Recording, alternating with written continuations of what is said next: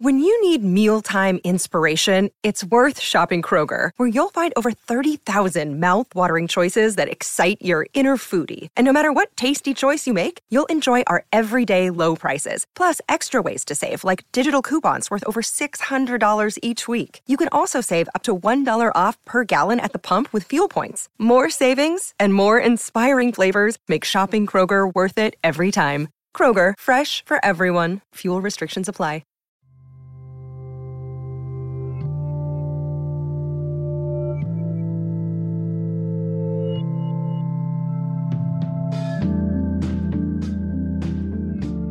Zohar. I am a rabbi, a poet, a scholar, a traveling teacher, and uh, perhaps most of all, a seeker, a seeker of meaning. I think of meaning as simultaneously something that we have to make and something that we have to discover. And it's a bit of a paradox in that regard because if meaning is just of your own making, it sort of crumbles under the uh, the weight and pressure of the ego. But if it's just this thing outside of you for which you take no responsibility and bring no individuality and personality to, then it's a kind of abstraction uh, that leaves that leaves you bereft, that leaves you feeling interchangeable with the next person. So I think for me, meaning has something to do with this entanglement of the singular and the universal. The fact that nobody else can be me, can live my life, can live this moment. But at the same time, meaning has to be more than self indulgence in order for it to really have a weight. I think about meaning also through the lens of my scholarly interests. Uh, I wrote a dissertation on Heidegger, uh, who was captivated by, in a sense, the banality of meaning, the fact that meaning is all around us all the time. It doesn't have to be this sort of um, spiritual, it doesn't have to be this intense thing. When I reach for the doorknob and open the door, I don't think this is a doorknob and therefore I will open the door. I just reach intuitively for the doorknob. And yet, implicit in that gesture is so much meaning already.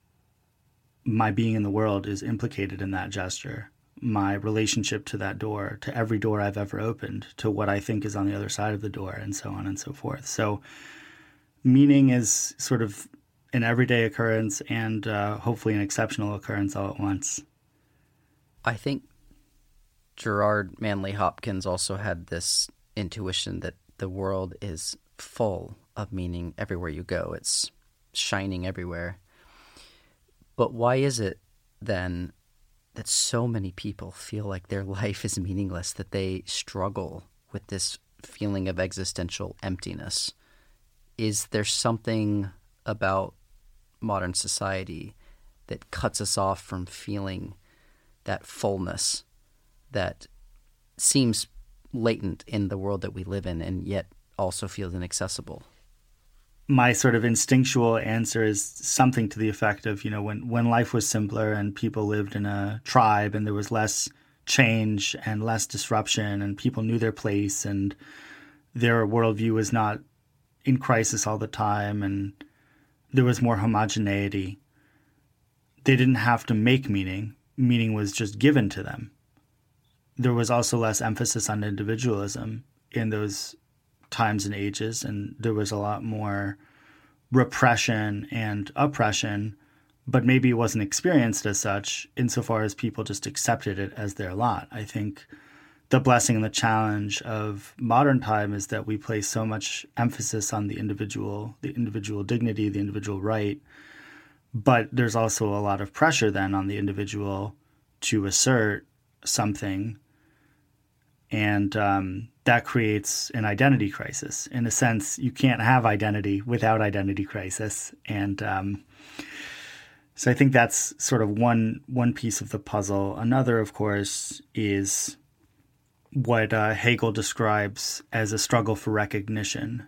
Um, he thinks that sort of the ability to engage in some kind of struggle provides a sense of meaning, and the truth is that in the West, where life is relatively prosperous, um, certainly in relationship to our ancestors, that utilitarian ease that we have, being able to to to get everything at our doorstep and in the click in, a, in the click of an instant, uh, is also accompanied by a lack of adversity uh, for many, a, la- a lack of sort of adversity in the way that our ancestors might have experienced it when they went to battle to defend their village.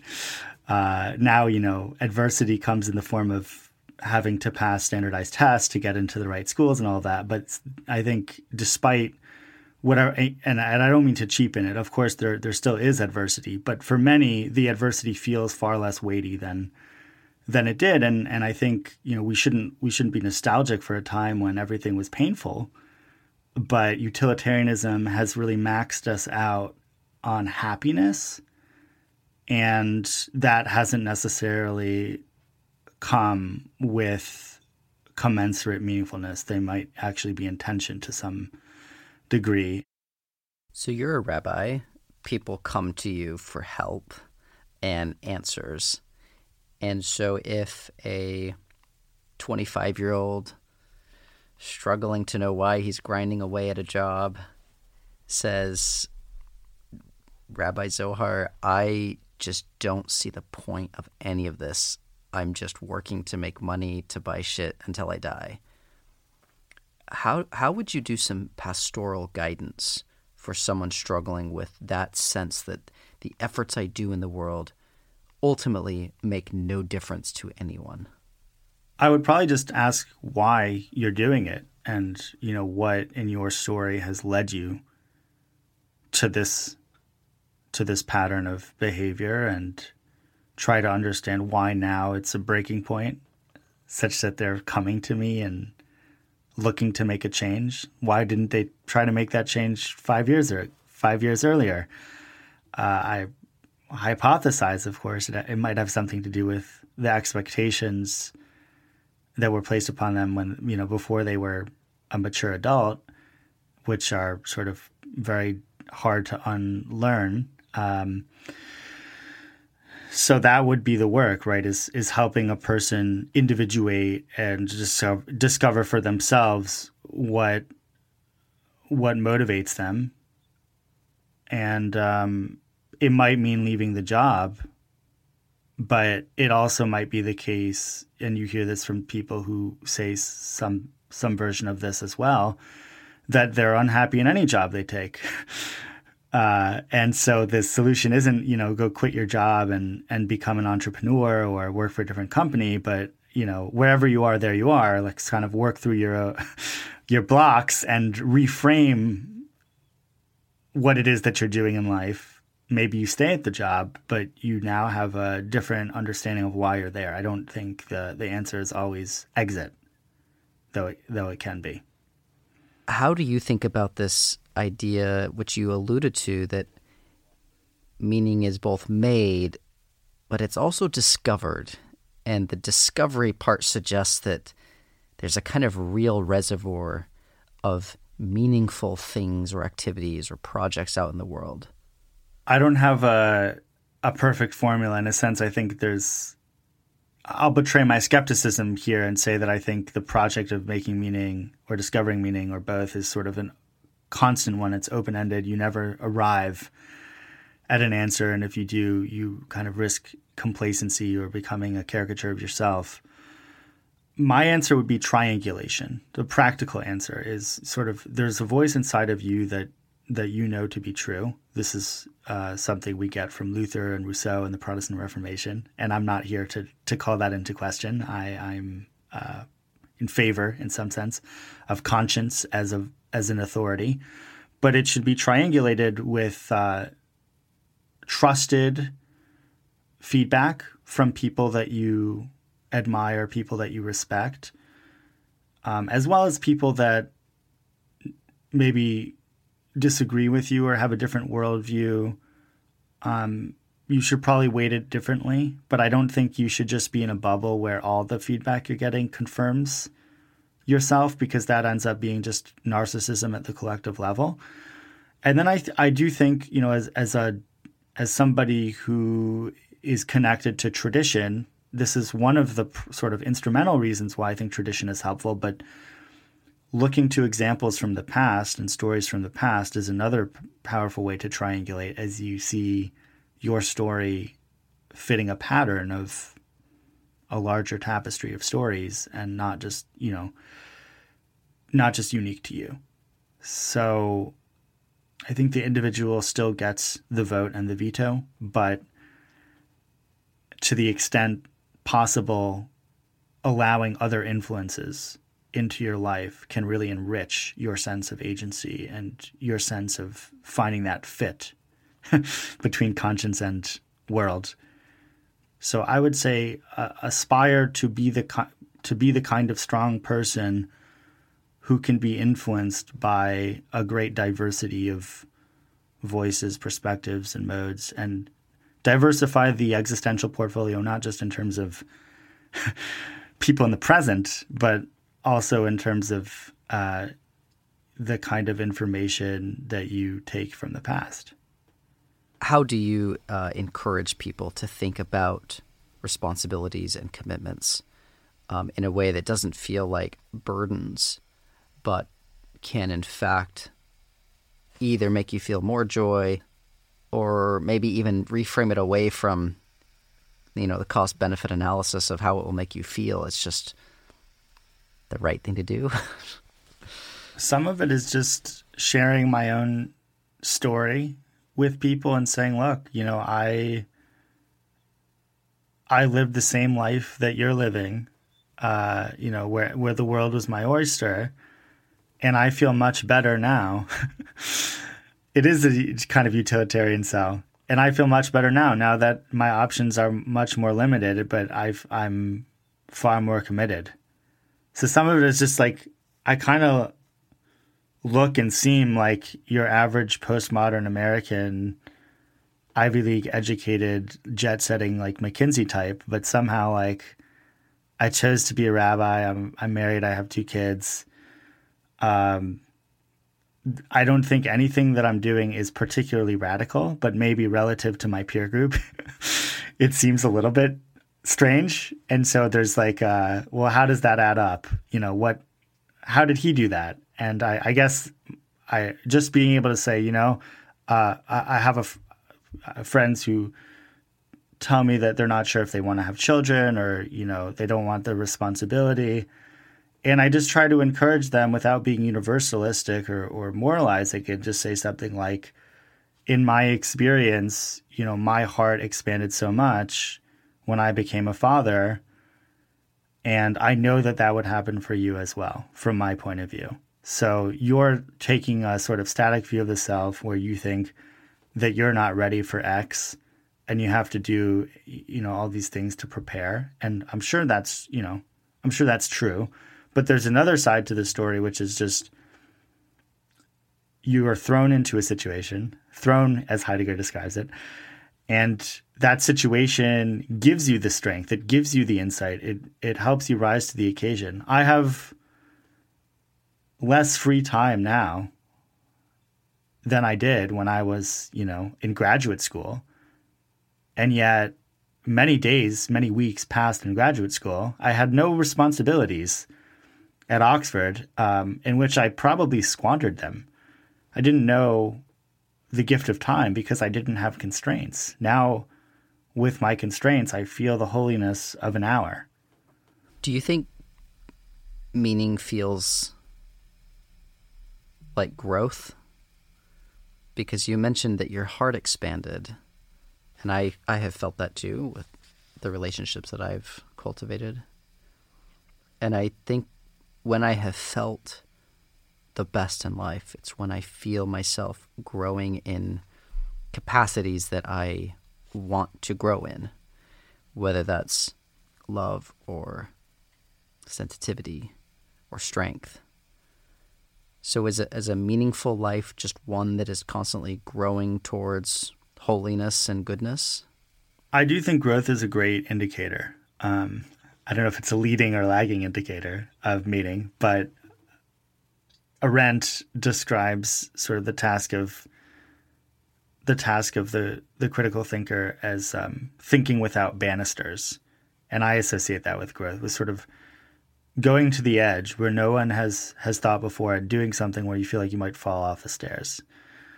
And uh, the most meaningful times in my life have been times where there was no playbook, where I didn't have an example to reach for and say, well, this person did it, so now I should just follow that. But it was sort of hyper individuating and that's where I felt growth, where it was where I had to trust, trust the process, trust in something. I'll say trust in God. And um, I think that's that's how you know you're growing when you when you feel totally uncertain uh, without banisters. So yeah, I mean, I don't think you should live always in such an intense place. I think you, it's good to have routine, stability, structure, habit.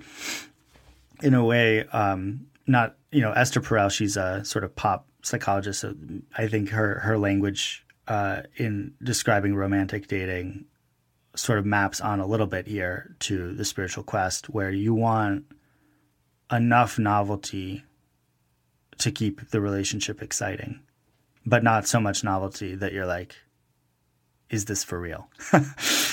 and uh, I think that's you know the the sweet spot with growth is that you you feel supported enough that you can take some risk.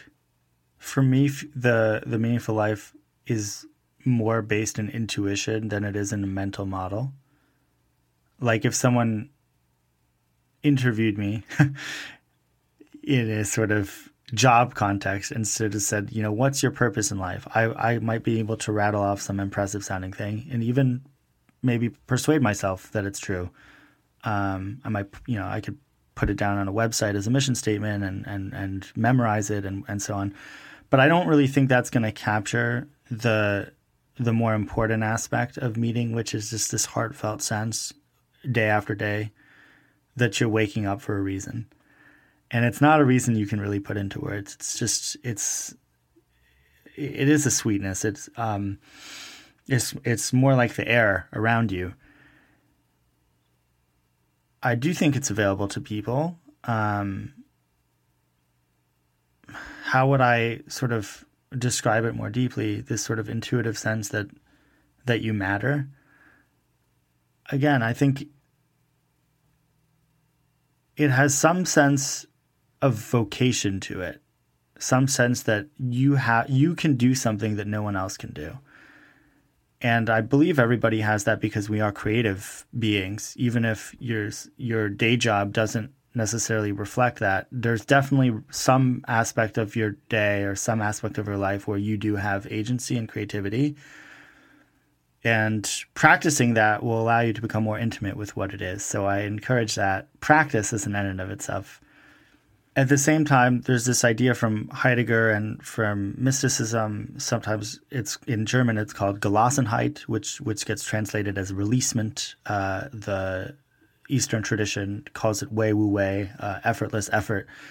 There's another aspect to this meaningfulness thing that's sort of about giving yourself over and not trying to control it. So it's not like I'm setting the agenda and the agenda is what meaning am I going to do, but more of this sort of trust and letting go in a sense that there just is meaning no matter what I'm doing. And I don't have to have figured it out today or tomorrow. I can just sort of be in this process with integrity, doing my best effort. And uh, if it didn't go well today or tomorrow, that's also okay. That's also part of it. Um, how much is this just luck that I feel this way? How much is it that I, I have a certain worldview? I, how much is genetics? I, I don't know. I mean, I I think it is. It's not shared by all people that I know, and it's particularly not shared by people who are fancy themselves very clever and have optimized for being really smart and really rational it seems more common in my experience amongst people who are sort of less schooled in the enlightenment tools of the trade, um, less analytical. So, how do you get that? And how do you get that without giving up the skepticism or the rationality and and falling prey to the other side of it, which is sort of, you know, gullibility or conspiratorial thinking or what have you. There's so much misinformation uh, that's really, in a sense, capitalizing on the fact that people want to feel and don't want to think because thinking is a is a curse. So, yeah, my plea is mostly to the my my fellow schooled folks to get them to feel more, to get to to not give all of the executive branch power to the mind. But I definitely understand where they're coming from because when you take a long view of humanity and you see what's happened when we've given the executive power to intuition or the heart, it hasn't exactly been pretty. So that that circles back to the liberalism issue. And um, so I think in my case, um, the meaningful life is some kind of toggling back and forth between head and heart. Um, on a meta level, I think that's kind of why what my purpose is, is is to find some kind of broker some kind of peace between them or create some kind of synthesis. And I and I haven't I haven't figured it out, but that challenge is is uh, it's a worthy challenge. And I guess that that would be another offer I would give is find a worthy challenge. Like it can't be so easy because then you're not growing, you're not doing something that only you can do. So it, it has to be hard. But if your life is hard, it's not always easy to be grateful. So you kind of have to find that endeavor that simultaneously is difficult and one that you can say, thank you for this difficulty.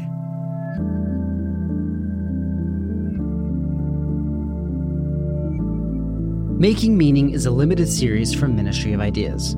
It is produced by me, Zachary Davis, and Jack Pombriand. If you enjoyed this episode, you can support us by sharing the show with your friends, subscribing, and reviewing us on Apple Podcasts. For more information, visit our website at ministryofideas.org. You can connect with us on Twitter, where we're at Ministry of Ideas. You can also email us at zachary at ministryofideas.org. We would love to hear from you. Ministry of Ideas is a proud member of Hub and Spoke, a Boston centric collective of smart, idea driven podcasts. You can check out all of our shows at hubspokeaudio.org.